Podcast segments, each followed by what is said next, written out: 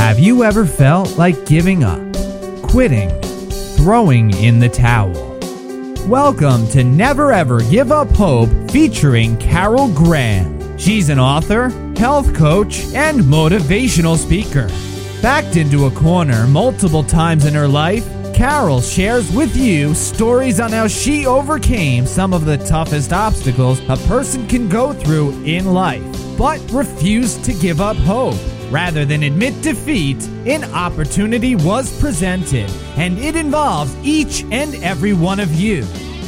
Carol will feature spectacular guests who will share their messages of hope, encouragement, and their inspiration to prove why life's adversities only make you stronger. And now, welcoming the host of the show, here's Carol Graham introduction. With me today is Lucinda E. Clarke. She has lived in various parts of the world from Dublin to Kenya to South Africa and now is residing in Spain. Lucinda has authored four books, with a fifth one on the way. Her books include Walking Over Eggshells and very intriguing title. This book was written to raise awareness of personality disorders.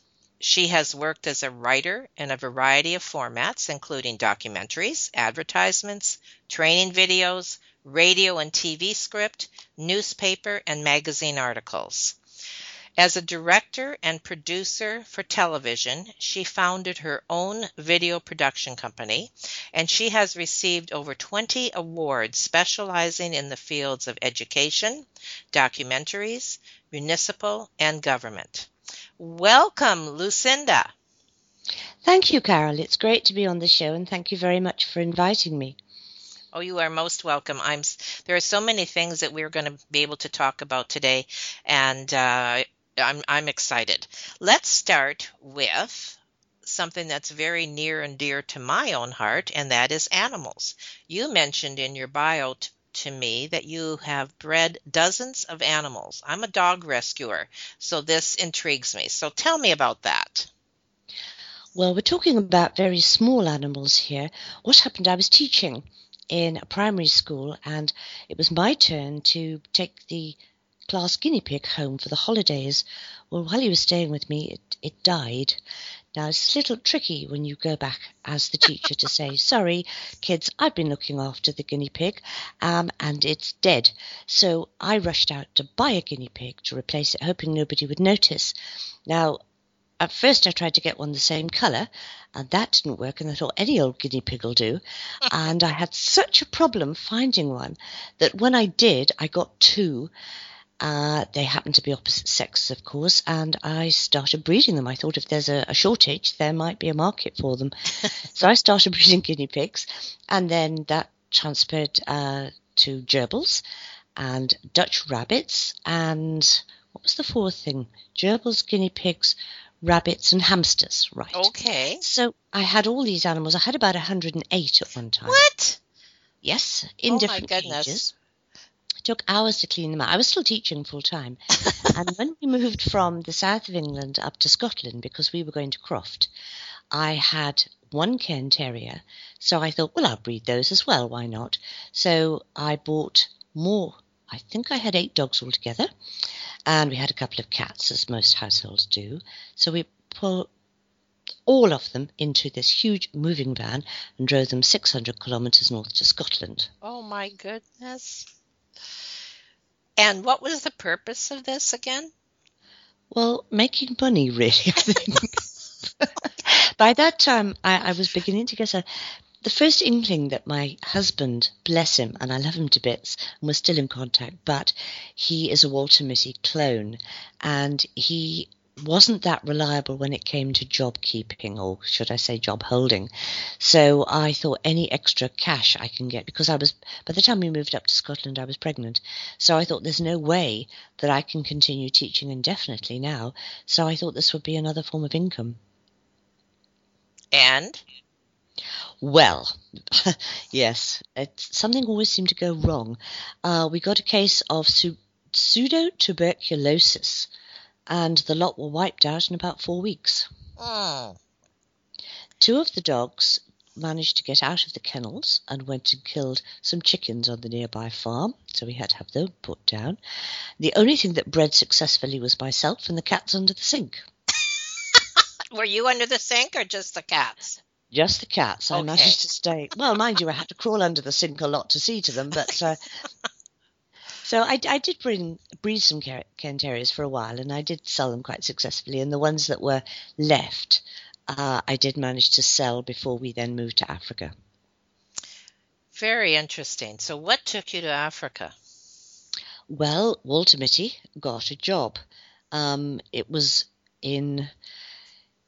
We thought we were going to Tanzania, and when we went down to the offices to uh, the, discuss where we were going and when when the flight was going to be, they merrily turned round and said, "Well, actually, your wife isn't going to Tanzania. You are. You're going. Uh, she's going to Nairobi." And I thought, where the heck is Nairobi? I mean, my geography of Africa in those days was like zilch. So luckily they had a world map on the wall, so I sort of inched over and had a look, and I thought, well, it's next door. And then I realised that I was actually going to be in an African country on my own, and the furthest I'd ever travelled was just across the Channel to France. My goodness. And did you, how, how long were you there? In Kenya, I suppose about eight months, but of course I was there on my own for at least the first four of those months. And did you manage that okay? Well, I had to. Um, I wouldn't go for Mother of the Year award anytime soon because I had, I think she must have been about between five and seven weeks old. I can't remember exactly. Um, and I'm in a bungalow, 25 kilometers outside Nairobi. I have virtually no money. I have no transport. I have no electricity. I've got no food in the house. I do have a servant, which is great, isn't it? Uh, it's just what you need when you've got nothing else and you don't have any money to pay her either. Um, and then the baby got sick. Mm. So I was quite desperate actually at the time. And I hitched, well, no, I didn't. I, I tell a lie. I took a bus into Nairobi. Now, this was a bus for locals. And I don't suppose they'd ever seen a white person on a bus like that before. What, when was this? What, what uh, decade? 1974. Okay, okay. and I took a bus into Nairobi and I staked out the hotel where the guy from the company was staying, only to hear that he was away on safari. But by that time I thought there's no going back. I just have to sit here till he comes back. He did return that evening and I managed to get some cash out of him. And the next day I got uh, took the baby to the clinic. So that was one hurdle over. Um, but it was it was a bit hairy really when I Oh, look of back on it. course it is. Absolutely. And it's the unknown, too, that you had to deal with, right? Well, I was totally. I mean, Yes. yes, it was the unknown. I mean, the moment I got down off the plane in Nairobi, the first thing I saw was was a soldier at the bottom of the steps Mhm. holding some sort of gun. I didn't know what kind of gun it was, but it looked big and it looked large and it looked very, very dangerous. So I sort of took a deep breath and thought, well, has civil war broken out? But that was quite normal there for people to walk around slinging these. Mhm. I presume they were AK-47s around, like you and I carry a handbag down the street. I totally relate with that because I was there in 72, same situation. So I understand. And unless you've experienced it, it really is difficult to describe because there is a certain element of fear that you, it's Yes. very unfamiliar type of fear. Mhm. Okay, so uh, anything else you want to share about your about your uh, uh, travels? Well, we moved from Kenya to for five and a half years in Libya, and we were in Benghazi. That was a really exciting time of life. Uh, luckily, I, I wasn't on my own that time, but we eventually. That's when I started my radio career. I'd always wanted to write, but um, the thought of going on radio, I mean, when I was in school, they used to say, Do you want to be a nurse, a secretary, or a teacher? Mm-hmm. Um, and I was bleating, but I want to write, I want to write. And they said, don't be so silly, you've got to get a proper job. But getting into radio there was an absolute dream. Um, I really, really loved it. It was great fun. Um, so Libya, yes, we had quite a few exciting things happen to us in Libya. I saw a public hanging, got caught in tear gas riots. Uh, what else? Had a pet rabbit in the house. That isn't quite as exciting, but it was interesting. and I was teaching there. Um, what were you teaching? Children. I would say that. That's, that's, that's good. Yeah, I appreciate you clarifying that. they they were they were at the time they were kindergarten children. Then um, I had trained as I mean I'd been a good girl and done as I was told, and went. I thought teaching was the best of three very bad options, um, and I did enjoy my years teaching. I think all total I must have taught for about seventeen years, but I've taught them from sort of kindergarten right through to uh, lecturing and tech, uh, technical college. So I say, in Benghazi, I was I was teaching the little ones, but by then I was had the second baby, so I now had two children. So it did fit in very well, hours wise and everything. Well, that in itself sounds quite a feat, you know, considering um, what you had to accomplish by yourself and you're teaching in a foreign country, etc. So my I applaud you. My hat is off to you. So what actually did motivate you to become a writer? Like you said you've always wanted to be. What what pushed you, I guess, to uh, to pursue that?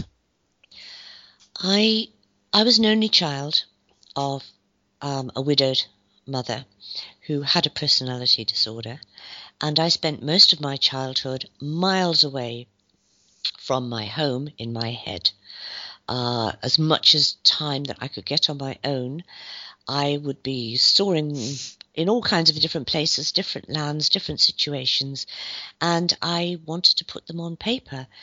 I did have some kind of example in my grandfather who used to run a newspaper in China. So whether it was in the blood or not, I have got no idea. But I wanted to write, and I'm told I taught myself to read. I think that's a bit ridiculous, but I'm told I did. And I remember reading Enid Blyton, Under the Blankets, when I was little, thinking, I could do this. This doesn't seem so terribly hard. Um, so I think it's always been there. Okay.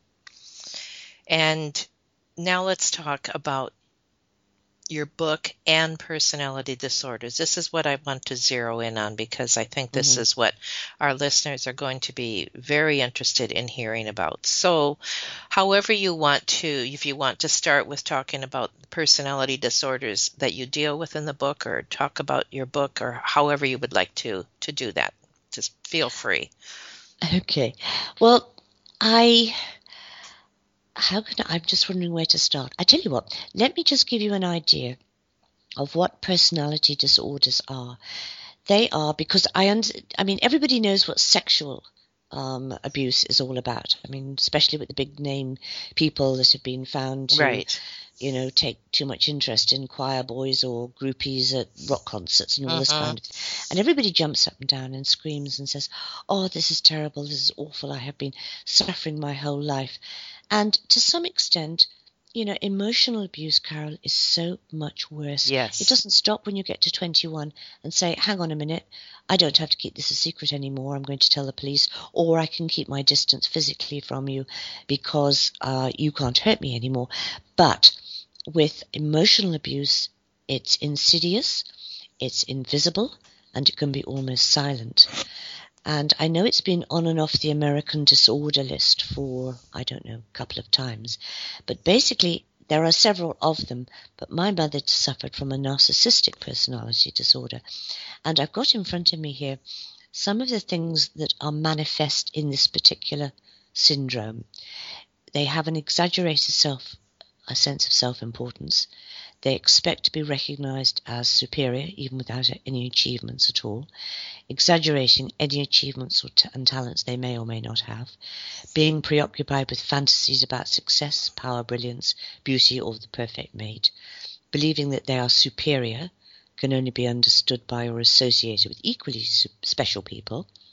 They require constant attention, have a sense of entitlement, expect special favors, and compliance from everybody they meet. They take advantage of others to get their own way or get something that they want. They have an inability or unwillingness to recognize the needs and feelings of others. They are envious of other people, but they also think that other people envy them and behaving in an arrogant and haughty manner. Now, I'm not saying everybody with the pers- that particular personality mm-hmm. disorder has all of those symptoms all of the time, but that I think you probably can hear where the tendencies are coming from. Yes, yes. And now, go ahead. Mm-hmm. Go on. I was just no, you finish. I was going to ask you, um, and you can continue and then share this as well, how that manifested into your own life. Yes. Well, my mother, there, are there are obviously sort of like subcategories, but my mother, first of all, was unkind to me verbally. She would tell me I was no good. She would tell me that I would never achieve anything. She would criticize me morning, noon, and night. If I upset her in any way, we would have silence for maybe up to two or three weeks at a time. Uh, she never told me she loved me. She never hugged me. She was always very stiff and formal with me. Um, so basically, when I, as I was growing up, I had no confidence in myself, no confidence in my abilities. Uh, I had very, very low self-esteem. I didn't feel I could achieve anything, and I was given the impression, like so many children like me in a situation like that, suffer from, is that they can't achieve anything unless they have their parent, the mother, father, whatever, whoever has the, the disorder, unless you have their approval. And you, you know what it's like when you've just learned to dive and you're standing on the edge of the swimming pool and you say, wait, wait, look at me, look at me. I'm going to, you know, they want the attention, they want the approbation.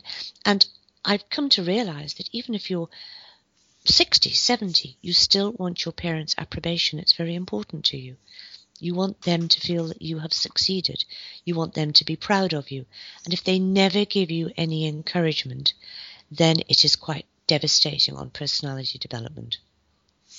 Did that put you in a any kind of depression? Well, I tried to commit suicide when I was about 14. Um, but I got scared. My mother just laughed hysterically and said, I don't believe you. You're making it up. It's all your imagination. Uh, but I did hear her on the phone to the doctor, and I heard her repeat his words take lots of salt water and make her throw up, and I did. I'd taken about, I don't know, 20 paracetamol, I think, or whatever was around in those days. And I did take the salt water, and I did make myself throw up. And whether she believes that to this day that I'd taken them in the first place, I've got no idea. Really? Mm. And how did that affect you? I was just so unhappy all of the time. I didn't really know what it was like to be happy.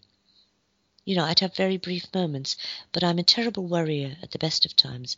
And some people can switch off moods. They can walk out the front door and put everything behind them and go out and enjoy themselves. I was never able to do that. It was always at the back of my mind, I've got to go home. I've got to go, but you know, I'm going to be told off if I'm late, or she didn't want me to go out in the first place, that kind of thing. So I found it very hard to relax. So I had very few friendships, very few friends, um, and my first thought was I've got to escape this at some point. But being sort of, I can't think of the right word.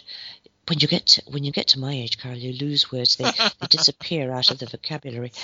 Um, I had enough common sense, I think, or intelligence, or whatever you, survival instincts, whatever you want to call it, to think if I'm going to escape, I've got to do it being able to support myself. I've got to be able to do it so that I don't end up sleeping on the streets or turning to drugs or prostitution or something like that. I've got to do it the right way. And the right way was getting an education so that I would have a um, qualification to do a respectable sort of job. And so I thought, right, well, when I decided of the three options that I would go for teaching, I then filled in forms. And because we did a lot of these at school, I applied to colleges a long way from home, and it worked. Mm, smart. Yes. Well, of course, I had to go home in the holidays, but at least it kept me out of the house for periods at a time. In fact, there had been one time in my um, senior school years when my mother was getting a little desperate because I don't know whether I'm uh, what they might call a bloody minded child. I don't know, but I really did feel that life was unfair, but I couldn't put my finger on it. Does that make sense to you? Mm. You could sort of see a few other kids with their parents, and they'd laugh and joke and be friendly. But I, I because when you grow up something like this, you think it's sort of like normal to have to worship your your parent and do everything they tell you to do and do all the housework and feed her meals and take her breakfast in bed every morning um, and get told off if I didn't do it absolutely perfectly all the time. Um, and you sort of think it's the normal and everybody else is doing it the same way. And because I had so few friends, because I wasn't allowed out to play with the local children, um, because I'd been sent to private school and I was too good to do that attitude, uh, I didn't really have many comparisons. So when I first went to college, I mean, I had big problems. Oh, minute, I'm leapfrogging here. I was telling you about um, in my time in school, I think my mother really felt that she was losing control. And I didn't know this until two years ago, right? And I'm in my mid 60s now. That my mother's best friend, who had taken me in one day, when uh, my mother had locked me out late one night, pouring with rain, freezing cold, December in UK, not much fun, and I couldn't there was no porch even to shelter in. She wouldn't let me back in the house. I'd stormed out because I knew I was going to do or say something that I would bitterly regret mm. later. She'd just driven me to the edge. And her best friend uh, took me in, gave me coffee, gave me a hug. In those days, gave me a cigarette too. And when I finally went back home, when my mother found out, she didn't speak to her best friend for five years. My goodness. In that interim time, her best friend had written to my mother's father, my grandfather, um, who lived up in London, to say that she felt that this abuse had really gone too far. And I think social services got involved, and they said I had to be removed from my mother, and I was sent down to live with cousins. Now, for five glorious months, I had a wonderful time wow. with them, thoroughly enjoyed it. But then I think mother decided that, you know, she wasn't getting the house cleaned and the hedge cut and the lawn mowed, and she came down and grabbed me back. I didn't know any of this. I mean, I knew I'd been to mm-hmm. stay with cousins, obviously, but I didn't know anything about the social service side, say, till a couple of years ago, and it all came to light when my mother's friend died, and my best friend, who I was still very friendly with, her daughter, was going through her um, effects. Oh my goodness! It's just amazing, yeah. It is how that came to light. Yes. And how did that affect you? I was shocked. Well, you see, I didn't discover until about no, hang on, my mother's been dead for about three years. I didn't discover till about two and a half years ago that she had a personality disorder, and it came about about quite by chance. The same friend, my mother's best friend daughter, has a flat not very far away from us in Spain and comes out a few times a year.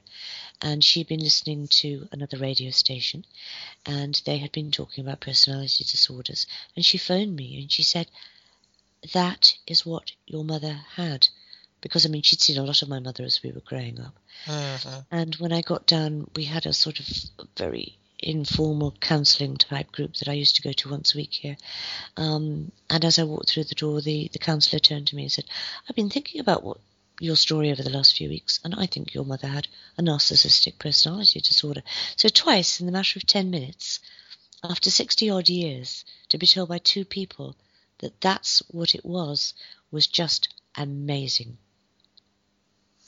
And what a revelation for you. It was.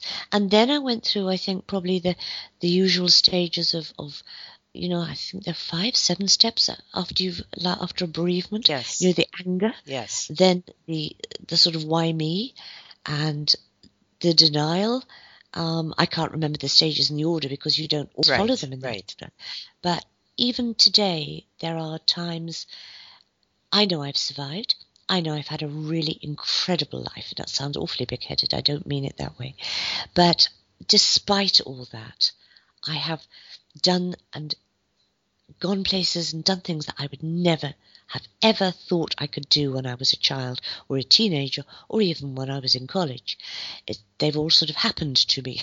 I can't say I've gone out for them. Um, but then to discover that all this, it was just uh, even even now, occasionally I just get quite upset if you see. I well, I shouldn't say this. You'll probably have to cut it out of the interview, Carol.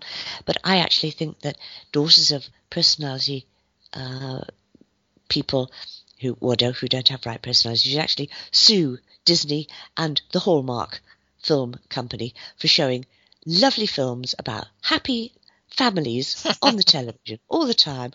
Everybody behaves the right way because our families didn't. And seeing something like that makes you realize what you could have missed, you know, what you could have had. Well, it's fiction. it is, yes, absolute fiction. and the other thing, as you were talking, what I was thinking is although you have endured which you had to endure, it made you who you are. Yes. And this is something that I know you are fully aware of, and many of the people that I interview are acutely aware of that.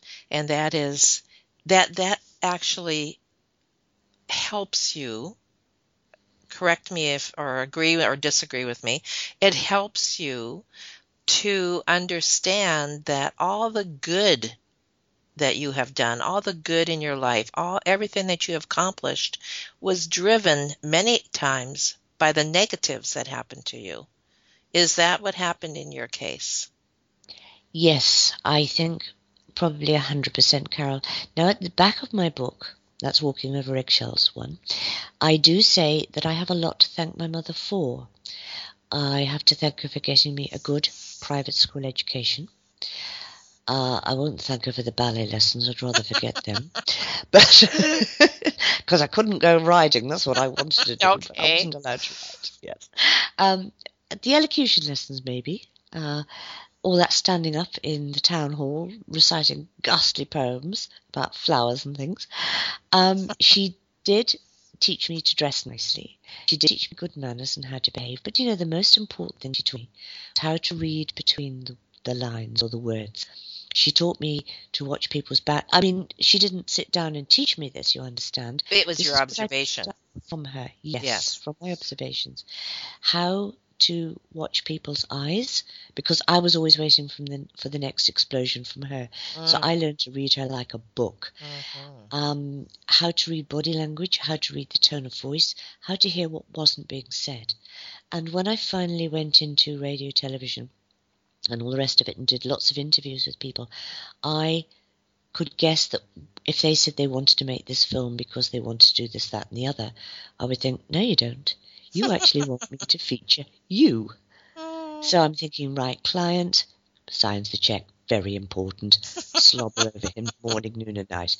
I would then feature him in every other scene, you know, and he would be thrilled, and I would get away with the script with Oh, that's very funny. That's three or funny. four, you know, drafts, Yes. and away we go, and he would be thrilled with it because I knew. Now, if I had another client and he really wanted to impress head office, but he didn't want to appear in it, and he would give me information about his company, then I would obviously gear the script slightly differently.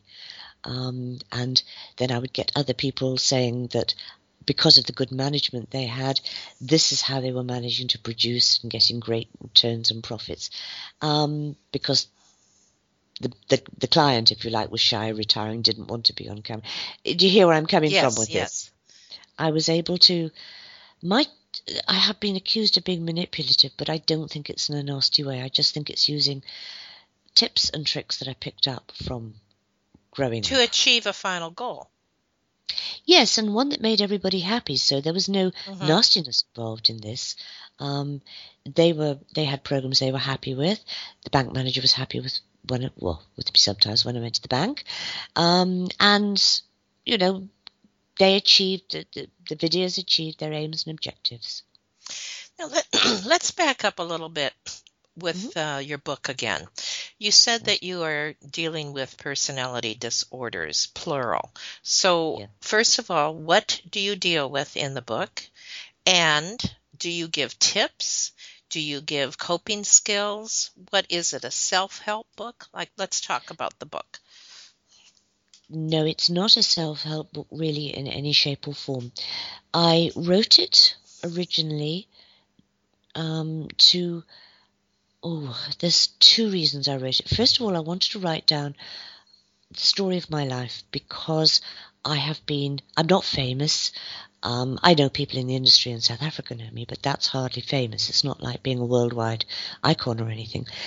Um, but I wanted to write down what I had done, where I had been, the dreadful situations and the brilliant situations I got myself involved in, uh, before I forgot it all. Because already, as I said earlier, I'm forgetting the odd words and vocabulary and so on. Um, but I also wanted to, and this is, I wrote it before. I wrote it about 10 years ago. I wrote it down as a story of my life, but I wanted to sort my feelings and thoughts out about my upbringing. I only finished it after I discovered the personality disorder bit.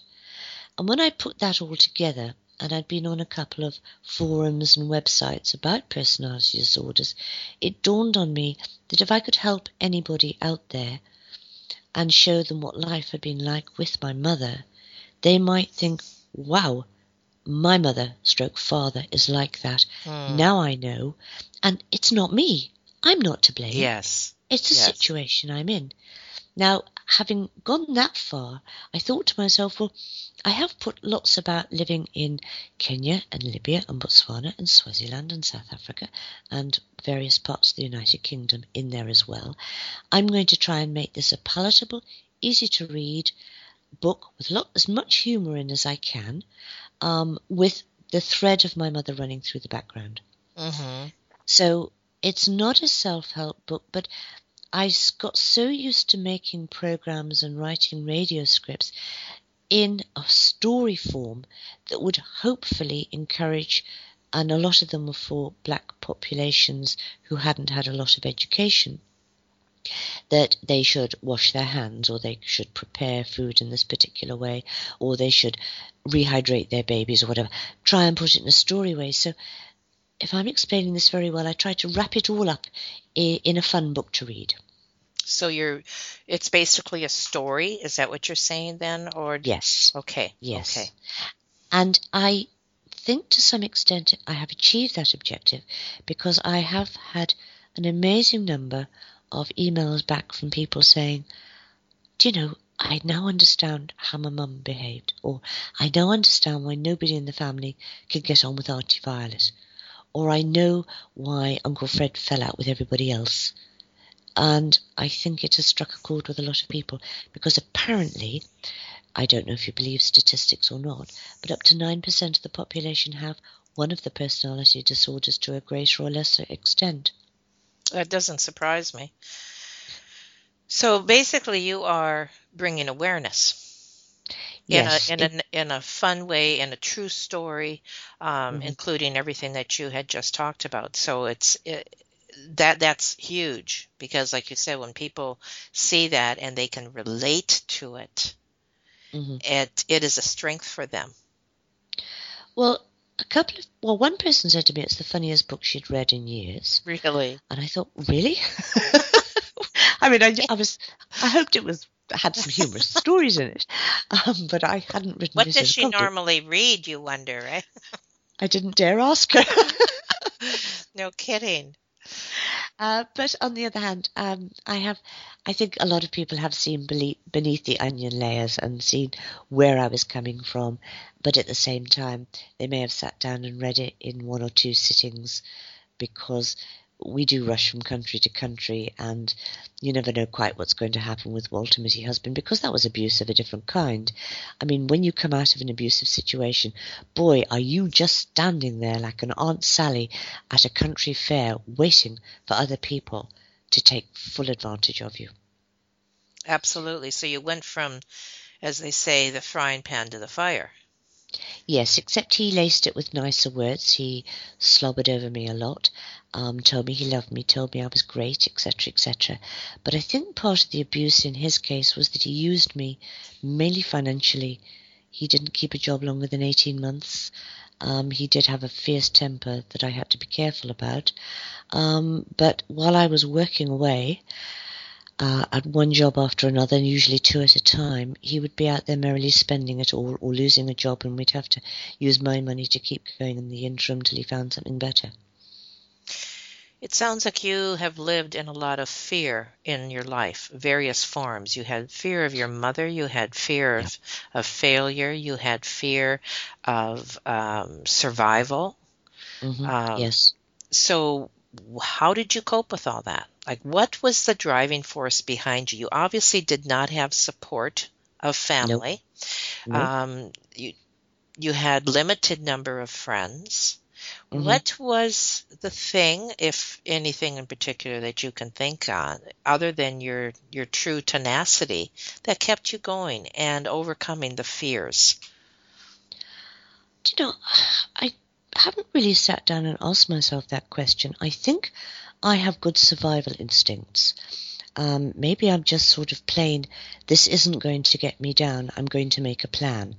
And once I'd made a plan, for worst case scenario, I felt I could cope. But I was coping many occasions on a day to day basis. If I get through this day, then tomorrow's another day, and something may well come up in the meantime. So I, and to be quite honest, I was so incredibly busy most of the time, generally with two jobs, bringing up two small children, not living, as you say, with, well, living without support of any form. I, it, I was generally working what eighteen hour days, falling into bed at night and crashing out. I You didn't have time to sit and feel Mhm. sorry for myself Good. or even consider it. I just kept going. Again, like you said, your survival instincts. and a sense of humor. I think I've always had a rather weird, maybe a weird, I don't know, sense of humor. And it's funny, do you know, uh, you know, Robin Williams died not so very long ago, and everybody said that in fact he was quite a sad person in his personal yes. life. Yes. And then I read a couple of articles that said that a lot of other comedians, Yes. if you like, Yes. had also had very sad lives, like um, Peter Sellers. You know that Robin Williams died recently, and people actually said that he was a very sad person in, in his life. And Peter Sellers, too, a famous comedian, also had a very unhappy life. And I understand that humour is like a coping mechanism if you are having a tough time in your personal life. And that made me wonder. I thought, well, maybe that's quite a normal reaction on my part. That I, I've always loved to make people laugh. And most of, I mean, my other two biographies are basically comedies. Also, I, I've heard that clowns are very often extremely sad, and it's an outward physical manifestation of that by being funny, not not just um, uh, you know a sense of humor, but they've Yes. taken it like one step further. So no, that is that is quite normal, and that in itself is a coping mechanism because otherwise you would be having pity parties all over the place, and you would be living in a state of of depression, and you to help yourself get out of that depression, you find things to laugh about. It's a healing.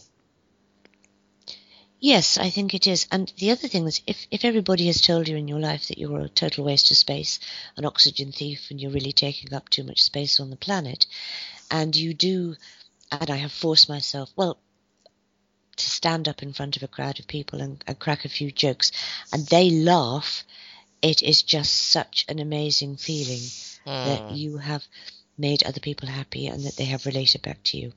And it builds your confidence. It does, yes. And usually people in those kind of situations It- have very, very, like you as well, very low self-esteem and low confidence issues. So what is, go ahead, was you going to say something? I was going to say I have had more self confidence build up in the last two years with the re- response to the books that I have written and self published than I have ever had in the whole of my previous 60 odd years. Really? hmm Now, what's the next one? Are you doing another one? Yes, um, I wrote the Walking Over Eggshells first, The Story of My Mother, and I hadn't really thought about writing any more books because I, in theory, had come to Spain to retire. But I did start finding I was getting a bit bored. So I have this, I don't know, it's part of this survival thing or not, Carol, because I will push myself out of my comfort zone to have a new experience, to keep learning, to keep active. My brain is always looking for things to do. So I taught myself how to do PowerPoint presentations and I started giving lectures to the history groups around here um, about various historical subjects. And having done that, I then thought, right, well, I've done quite a few of those now. And then I thought about writing a novel. I thought, I wonder if I can do a novel. I've been a, a professional writer for 35 years or whatever it was. I don't, don't count. But so um, I wonder if I can actually write a novel where a client isn't saying, this is what you've got to put in it, this is how long it's got to be, this is how it's going to begin and end. And I sat down and wrote one, and it did quite well. And I thought, wow, Okay, well, let's, before I forget again, let me write down all the stuff that happened in my writing career and my radio and television career, um, just so that I can sit in my rocking chair in the old age home and read them through and think, wow, yes, that's who I am, you know, to sort of stave off the, the, the total dementia. Um, and then a lot of people sort of said, well, are you going to write more on your novel? And I thought, well, why not? So, yes, I've written another uh, sequel to the, to the Wonderful. novel. Wonderful. Is, there go- and And is, on a roll. is this what's going to be the next one then as well? Yes, the first one was Amy. She was she was my novel, um, and the next one is Amy, a child of Africa, hoping to publish in September. Okay. I'm editing at the moment. And then the next one? The next one I have in mind, I don't know. I might. I'm thinking about a comedy, a political comedy, but I won't say more than that at the moment. Okay. Excuse me.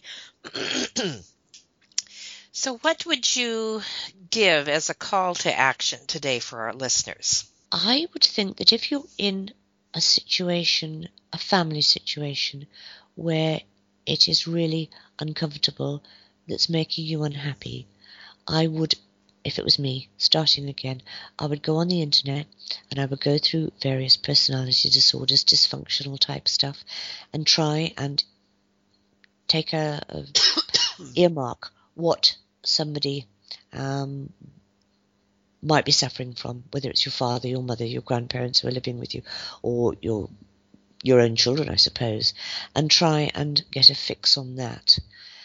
If it does come down, and I only know I know most obviously about narcissism, narcissistic personality disorder, because that was so close to me. Mm-hmm. There actually, Carol, is no other solution, if you like, than going very low or no contact.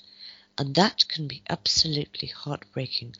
But there comes a time, if you feel that it's destroying you and your psyche, where you have to protect yourself and put yourself first, which is really difficult because your whole life, if you've had a narcissistic parent or if you have a narcissistic partner in life, has been you must see to my needs first, yours are unimportant, they don't matter, they don't exist. You are here to serve me. But I think there comes a time, and I think my time when I did break from my first husband was when I was in my 40s and I thought, I have no life insurance. He has no life insurance. We have no pension plan. We have no certainty that he will stay in any job any longer than he ever has done. And there is a limit to how long I can keep working. Of course, I didn't know there then that I'd only be pretended to retire when I did retire, because I'm now spending hours at my computer. But I won't say that too loudly because my husband will hear. he has noticed. He's not too thrilled, but still. Um, but there comes a time when you feel or you realize that you have to protect yourself. And that's when you have to possibly walk away. And that's the hardest, hardest thing to do. I can't imagine. No, absolutely, that would be, like you said, walk away. It has to be permanent. Pretty much. And the guilt is enormous. Absolutely horrendous. Good point. So, how do you deal with that? Well, look, in my case, I didn't have to as far as my mother was concerned because I was the good, dutiful, loving, caring daughter right up to the very end. I was with her when she died.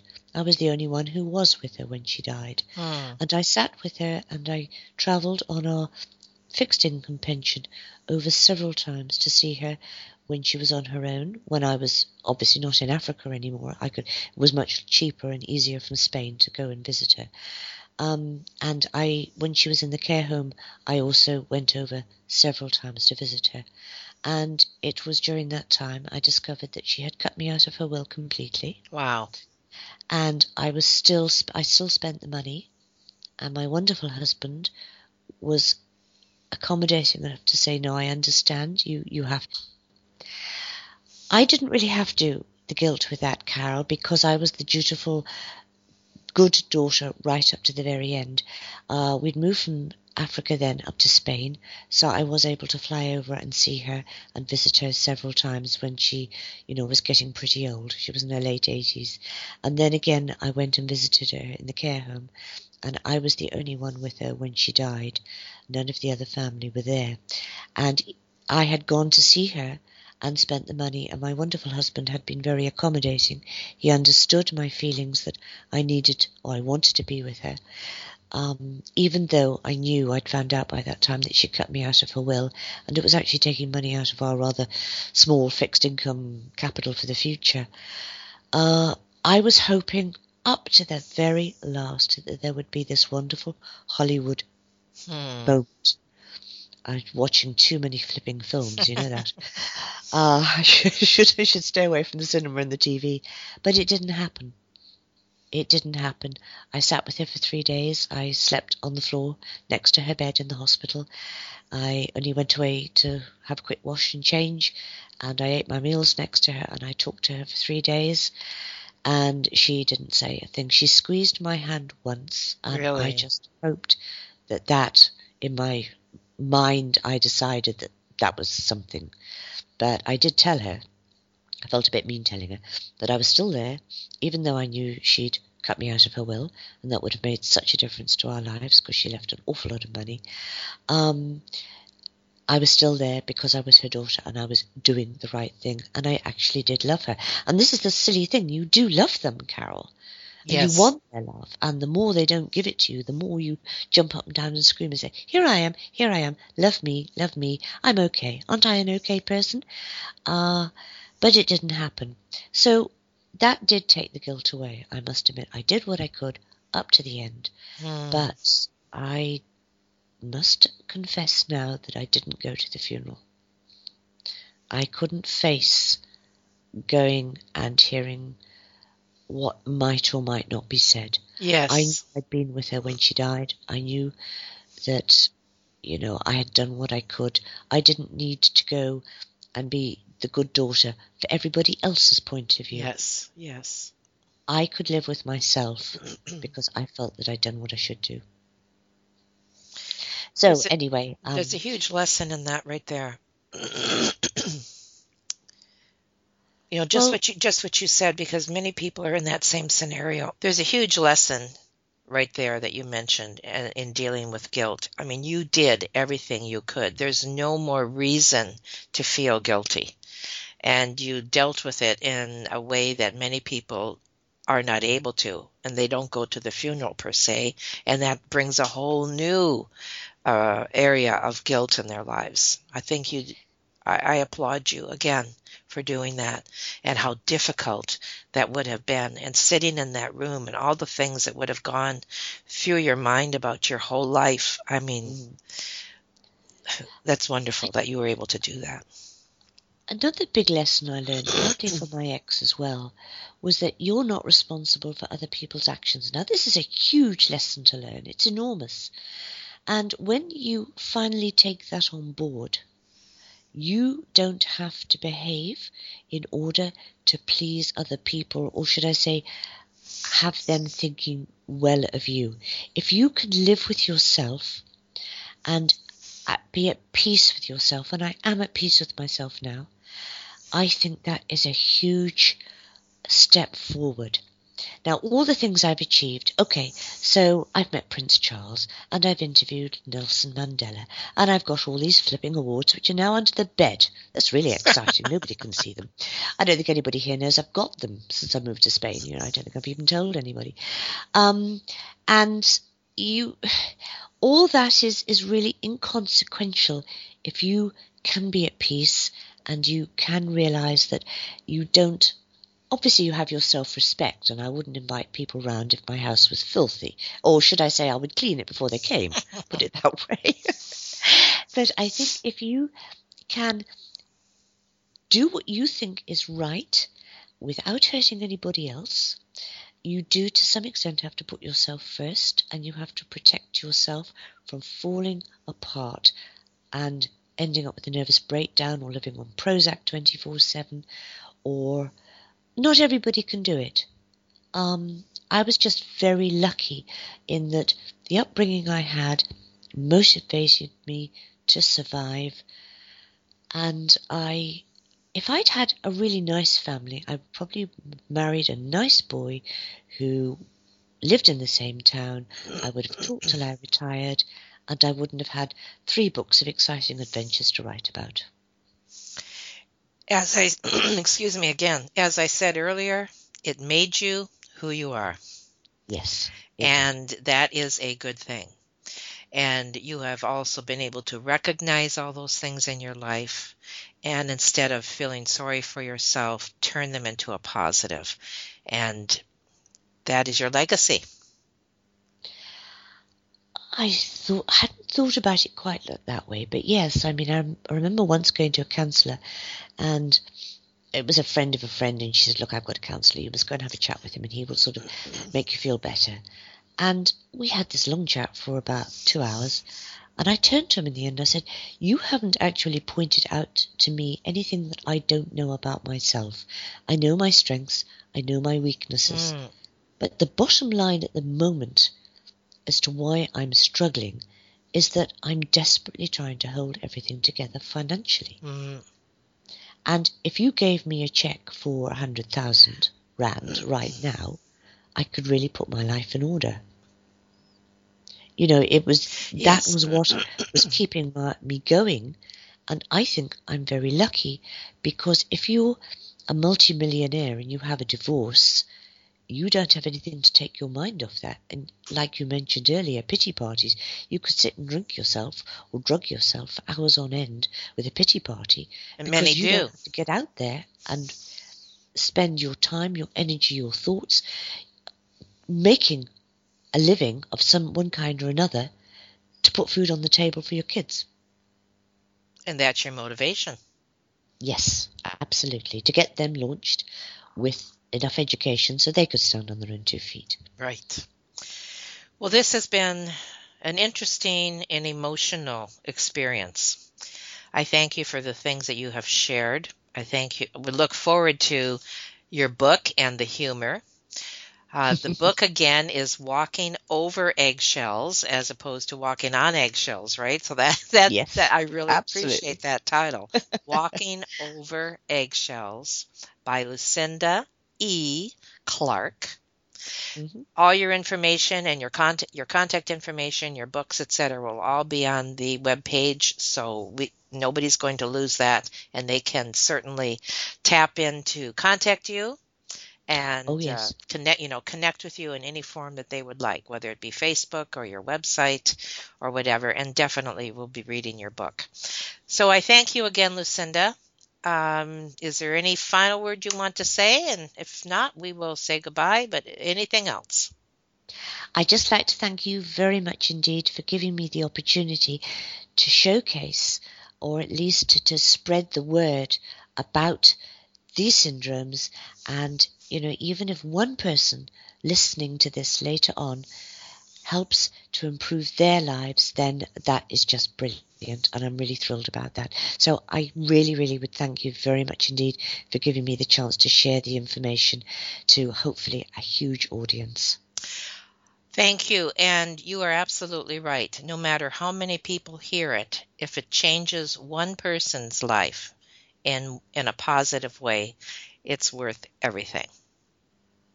Yes, Thank yes, you. it is. Thank you, Lucinda, and goodbye. Goodbye, Carol. Thank you for listening to Never Ever Give Up Hope, featuring Carol Graham. Did you know that most people succeed because they are determined to? Quitting was never an option. Carol loves your comments and will respond to each one. So please subscribe and review this podcast. A rating of five stars would be outstanding and appreciated.